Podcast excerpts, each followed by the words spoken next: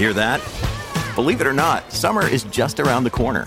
Luckily, Armor All, America's most trusted auto appearance brand, has what your car needs to get that perfect summer shine.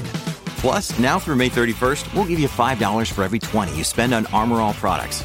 That means car wash pods, protectant, tire shine, you name it. Find out how to get your $5 rebate at armorall.com. Armor All, less work, more clean. Terms apply. Hello, podcast listeners. I hope you're having a wonderful day as much as I am. Man, there's so much to be able to talk about this weekend, but these were just a few things that currently stuck out, at least when doing my research for today's podcast. First off, Minions recently came out, the movie, and Minions: The Rise of Gru tops 108 million as parents flock back to the cinemas, kids in tow, okay? We're also going to be talking about how there's an airline that's now allowing the economy passengers to lie down on their airplanes. And we'll get into more details on which company that is soon. We got some Tesla news, both on earnings and of both positive and negative. One of them are their earnings, and the other one has to deal with what recently might have happened with some of their cars. And finally, we'll end today's podcast today by talking about how top Wall Street analysis sees strong upside potential in each of these stocks. Though I have looked at them, I don't fully agree, and I'll get into more details with that as we get closer to the end of this podcast. With that being said, guys, like I always say at the beginning of each podcast, I am not a professional advisor in any way, shape, or form. Everything I talk about on this podcast is my own personal opinion. I cannot give you financial advice. You need to go talk to your own financial advisor before making financial decisions, as your financial advisor would actually know your situation a lot better than I do. I am not a professional advisor. The whole purpose of this podcast is for entertainment purposes, or for those who wish to seek out information on being able to know what's happening in the market at times, because this is for entertainment purposes only, this podcast. With that, let's begin today's podcast. Minions: The Rise of Gru tops 108 million as parents flock back to cinemas, kids in tow. Families have gone bananas for Minions: The Rise of Gru. Over the weekend, the Universal and Illumination animated feature tailed more than 108 million in ticket sales. The fifth film in Despicable Me franchise generated additional 93.7 million from international markets, bringing its estimated opening weekend haul at 202 million globally. Quote, with the incredible success of Minions, the notion that family audiences were avoiding movie theaters due to COVID concerns can be shelved, said Paul, senior media analysis at ComScore. Box office analysis have wondered if the segment of moviegoers was still avoiding cinemas after Disney's and Pixar's movies Lightyear took in just 51 million during the domestic debut last month, below expectations of the 70 million and 85 million. It's unclear if tough box office competition led to Lightyear's less than stellar debut of its consumers were confused about the film's release. After all, there had been a theatrical release of the Pixar film since 2020s onward, and the last three from the animated studio Soul, Luca, and Turning Red were all released on streaming service Disney Plus. Minions: The Rise of Gru represents 54% of all domestic moviegoers over the weekend, with 68% of ticket holders being part of a family group, according to data from Intelligence. Quote, what this weekend has showed is a triumph return to cinemas by families, laying a rest and lingering in an outdated pandemic narrative that parents and kids only want to watch movies at home, said Sean Robbins, chief analysis at boxoffice.com. When the right content's out there, people will show up. The film is expected to add another 20 million in ticket sales in the US and Canada on Monday, bringing in the holiday weekend total of 128 million. Okay. First off, congratulations, Minions: The Rise of Gru. I mean, this proves right here that if you make decent content, people are going to come watch your program that you're making, okay? Now, they just sit on here that, oh, it's because box office analysis had wondered if the segment of moviegoers was still avoiding cinemas after Disney Plus and Pixar's Lightyear took in 51 million, okay? And then they're saying it's unclear if the tough box office competition led to Lightyear's less than stellar debut. No, one of the reasons why Lightyear's is just, it was just a terrible, terrible movie in general, okay? Because here's the thing, okay? Top Gun recently just crossed $1 billion this weekend, okay? From India Times, they're saying here that Top Gun had crossed $1 billion worldwide, okay? And within the United States, it just crossed 572 million, okay? So the real reason why Lightyear's not doing well, their content stinks. It stinks to high heavens. No one's good. This is part of the streaming wars I've been talking about recently in this podcast between Netflix, Disney Plus, and all these other ones. If you can create content that people want to watch, they're going to go watch it.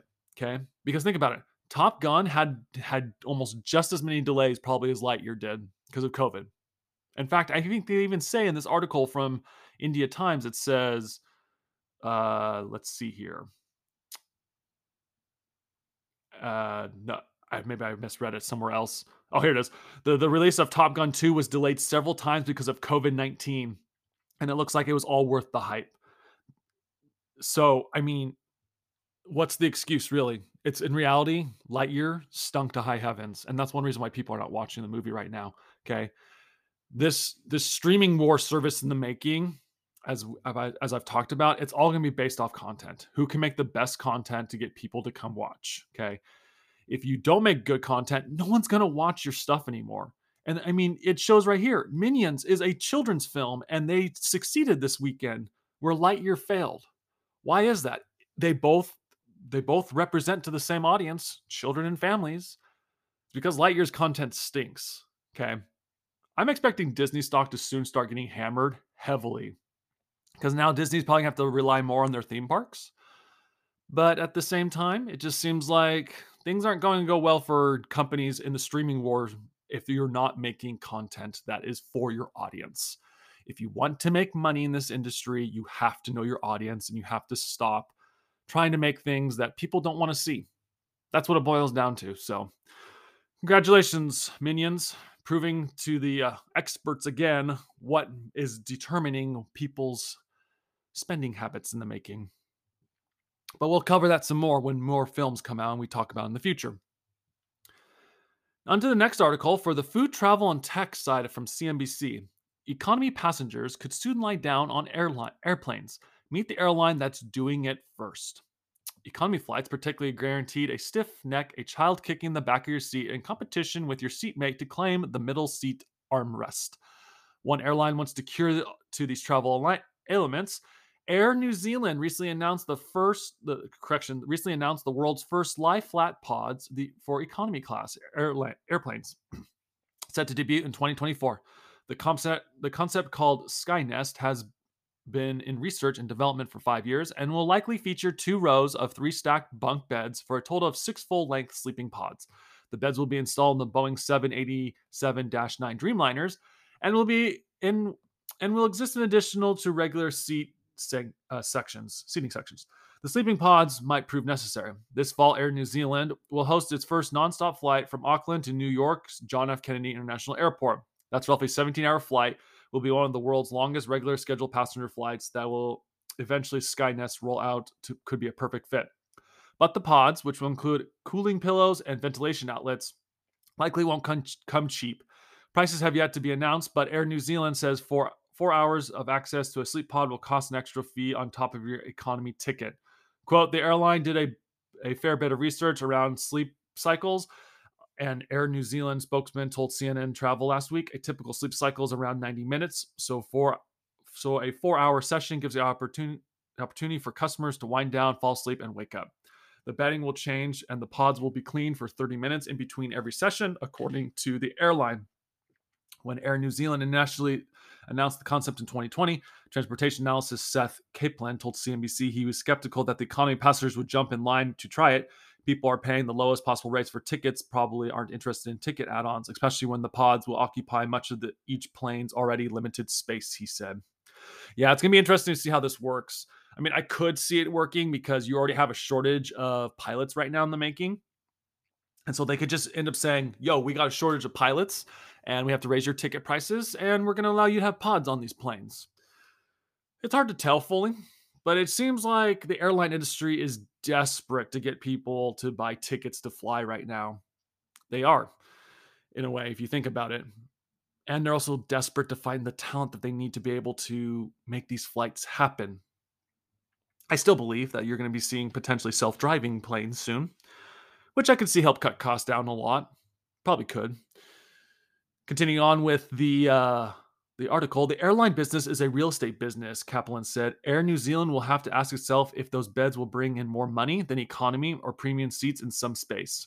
This isn't Air New Zealand's first attempt to help economy travelers sleep better. Passengers can already upgrade their coach seats to a sky couch or coach seats with feet rest and lift to create a bed-like space. That produce has also been licensed in China Airlines and the Brazilian carrier Azul. Yeah, it's going to be interesting to see what happens here. I don't see the airline industry really being like the real estate industry, because with the real estate industry, you have lack of land. I mean, it's not like they're making new bits of land every single day. I mean, anyone can potentially start an airline industry if they really wanted to. The question just becomes is how much people are willing to go into debt or to start the company in general for the airline industry. So, I mean, good for you, Air New Zealand. I hope this works out for you guys. But at the same time, it's pretty questionable to see what could potentially happen with this, because maybe this is where things are going to have to go. Shortage of pilots just gives you an excuse to raise ticket prices already. So it's going to be interesting to see what happens. Now, onto the tech side of things with Tesla, who I believe if anyone's going to solve this issue potentially in the future, it could be Tesla and Elon Musk. We'll have to wait and see, though.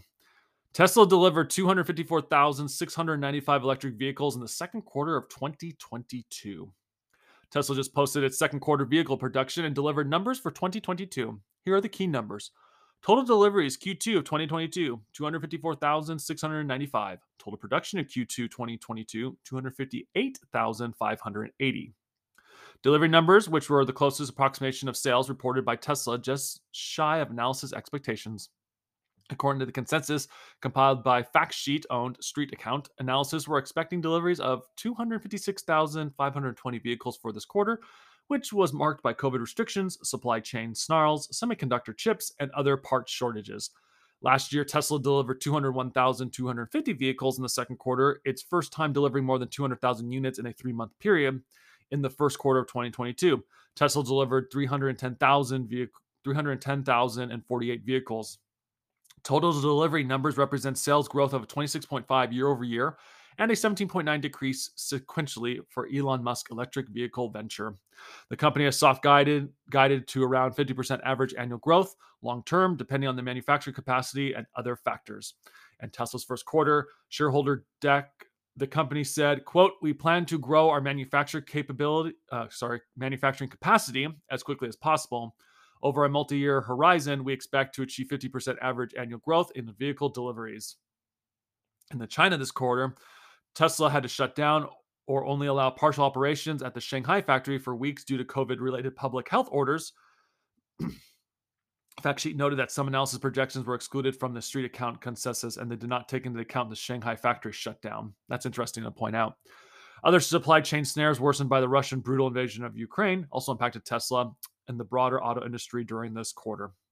Seppo Tesla is grappling with high costs of building out and starting up production at new factories in Austin, Texas, and near Berlin, in addition to its Fremont, California, and Shanghai plants.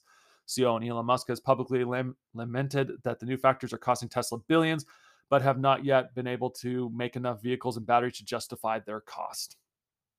It's interesting to see how even Elon Musk is struggling with things at times. I mean, I'm curious to now to see how Tesla stock reacts when the market opens up on Tuesday in the United States, because that's the good news part of Tesla.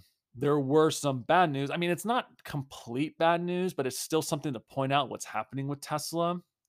Because it says here, German Road Traffic Agency says 59,000 Teslas vehicles have software glitch. Okay. This was reported, I believe, today, this on Sunday. Yeah, it was reported today. Okay. Sorry, guys. There's a glitch in the system currently right now of my own. Okay. Says here, German Road Traffic Agency said that it was recalling models Y and 3 because of fault in the automatic emergency call system that affects 59,000 vehicles globally. The KBA watchdog said on its website dated June 29th that a software flaw was causing a breakdown in the e-call, which is designed to automatically contact emergency responders in the event of a serious accident. German regional broadcast Rundfunk Berlin-Brandenburg, which serves the region that it's home to Tesla's German Model Y and battery production site near Berlin, first reported the recall on Saturday. KBA said 59,129 vehicles are affected globally, but did not specifically how many of those were registered in Germany. The software glitch is an added headache for Chief Executive Officer Elon Musk after Tesla on Saturday said it delivered 17.9% fewer electric vehicles in the second quarter than than a previous quarter as China COVID-19 related shutdowns disrupted its production supply chain. Musk did last month at the Tesla factories. Okay, we've already talked about this. That's going to cost them losing billions of dollars to build this. Okay. I just want to know how Tesla's going to react on Monday, how the market's going to react to this on Monday. They had a decent quarter. They're selling a lot of vehicles, but at the same time, there's now a glitch in the software for Tesla. Okay. At least for these cars. And we don't know if it's just in the Germany side of things. It could be around the world in general for these glitches. It's hard to tell. But at the end of the day, it's still going to be interesting to see how Tesla's share price reacts on Monday, potentially, to the market. Okay. Wall Street's going to dictate this at the end, but it's still just, I mean, it's only 59,000 vehicles apparently that were affected. I mean, I could see Tesla stock be going up on Tuesday. Tuesday. But at the same time, I could see Wall Street overreacting, even though they had a stellar quarter. It's hard to tell, but it's something that everyone needs to constantly keep an eye out just to see what's happening with the market and Tesla. So last thing we're going to talk about, and it's going to cover a little bit of the EV markets a little bit, because it has to do with what Wall Street's thinking right now. Top Wall Street analysis sees strong upside potential in each of these stocks. Investors can't seem to find a trough in this bear market and struggling to hold on to any optimism amid growing concerns of a possible recession. However, the key to surviving a bear market is successfully to calmly wait for the market to recover, meanwhile taking advantage of current discounts on the right stocks. It makes sense now that more than ever, closely to follow the top Wall Street analysis are saying about stocks. Now, this is what they're saying. Here are 5 stocks chosen by some of the finest analysis on Wall Street as per tip ranks, which ranks analysis according to performance. Okay. The article pretty much is saying these are the top stocks that they want, that you think you should look at because they think they're going to be doing good this year. Let's look into these. The first one they're talking about is NIO. The electric vehicle maker NIO is suffering from the repercussions of the general weakness in consumer buying trends in response to the inflation, and if this weakness is expected to remain an overhang at least for the rest of the year. More of the lockdown in China due to resurgent COVID-19 has been a woe till now, but the easing of the restrictions, NIO is expected to see a boost in growth. Recent Mizuho analysis Rijay slashed his revenue estimates for the June quarter and the full year. Moreover, he has his cut price target of the stock to 48 from 55. Keeping the near-term pressures in mind, most of the times are beyond NIO's control.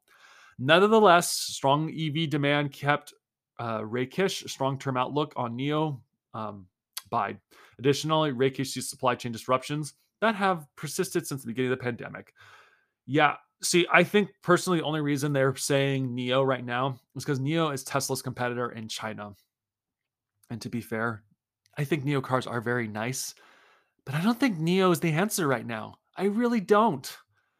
Let's read their next one that they're talking about. Rivian, another EV and automated accessory maker on the Rija radar is Rivian. Granted, the company has been the victim of circumstances, particularly supply chain disruptions and chip shortages, but growth is still expected to gain traction soon after the clouds clear. This is so dumb. Oh my gosh. Notably, Rakesh is upbeat about EV batteries prospects for the second half of the year, despite elevated macro risk. BEV could see strong 2H ramps as China reopens and demand improves, with BEV potential up. Yeah, they're completely wrong, and we'll get into that in a second. Therefore, despite lowering the production estimates for Rivian for the June quarter, the analysis is upbeat that the company achieving economies of scale supported by a well-laid-out path forward towards further vertical integration, giving more control to production delivery of vehicles. The risk factor, the near-term headwinds, and the price target trimmed from $10 to $70 per share. Yeah, that's like almost a 100+ increase that they're thinking about. Yeah, we got to get into this in a second. We got a few more to talk about. Microchip is the leading developer and the manufacturer of microcontrols, memory, and analog, the interface products for embedded control systems, small, low-power computers designed for specific tasks. Like its peers, the company has been facing consequences of global supply chain shortages, which are leading to increased lead times and manufacturing constraints. Recently, Stifel analysis Tori Savenberg found various upsides to the business and upgraded the MCHP stock from hold to buy. He also raised the price target of $75 from $70. Microchip maybe And the last one is Citigroup that they're talking about. The banking sector is one of those that stands to benefit from the most high interest rate situation, is one of the largest players in the area. As RBC Capital Markets' analysis, Gerald Cassidy pointed out in the recent research report, Citigroup is sensitive to asset, meaning net interest revenue will be steadily rise throughout the monetary tightening period. Higher net interest revenue levels that are generated through rising interest rates fall right to the bottom line and can have meaningful impact on EPS in our view, he said. Cassidy was also upbeat about Citigroup's long-term perspective. More than half of the firm's revenues come from outside North America, placing the company in a strong position to benefit from the growth of the emerging markets. Oh, I forgot. There is one more. Public Storage, which I don't need to go into much in depth because Public Storage is pretty simple. It's a storage company where people store their stuff, but I'll read a little bit about it, actually. Public Storage is owned, develops, and operates self-storage facilities in the U.S. Encouragingly, a large part of the Public Storage customers base prefers not to move their stored items around, making it easier for a company to raise its monthly fees. More of the recent sale of its business park unit to Blackstone, which is expected to be completed by the third quarter of this year, is expected to bring in $2.7 billion in proceeds from Public Storage. Yeah, okay, I can see that with Public Storage being able to increase their fees if they had to, okay? Now, let's see if Wall Street is fully correct, in my opinion, okay? First off, Public Storage, yes, could see that happening because it's people don't want to move their stuff as much. And people get lazy when it comes to storing things, and they'll end up just leaving that for area for years. And if they don't pay, then they lose all their stuff. Okay. Citigroup, I think potentially any banking company in general is going to do well right now. The only reason I say that is, I mean, they think Citigroup is, but I mean, Bank of America's overseas, JP Morgan's overseas. I believe even Wells Fargo's overseas as well. Little disclosure, I do have positions in Wells Fargo, JP Morgan, and Bank of America, small positions, not large ones. But at the same time, at the end of the day, this is not financial advice, obviously, either. I think banks are just going to do well in general right now. They all just passed their tests that they had to do. And almost all of them, except for two, one of them being JP Morgan, and I think it was Citigroup was the other one. I could be wrong. They were the only ones who didn't raise their dividend and didn't repurchase their shares. Okay. But they all passed their tests that they had to just recently do because that was a week ago. So anything that's a bank right now could possibly do well right now, even if we do hit that quote unquote recession in the making, okay? Microchips, I think anything with chips is going to keep being a dominant smart play in the making because there is huge demand for chips. The United States currently, a few weeks back, and we talked about it in a past podcast, is trying to help build chips within the United States so that we're not relying 100% on Taiwan or China or Germany or any of those countries overseas to make the chips. So the chips play might be a smart play currently, especially if that bill officially passes within the United States and they're able to start making the chips here in the United States. It won't be cheap, but it'll be better in the long run potentially. But the biggest beef I have are anything with EVs right now, electric batteries, okay? Rivian and NIO, seriously. There's a huge energy crisis right now, and they're so obsessed with this EV battery thing right now, okay?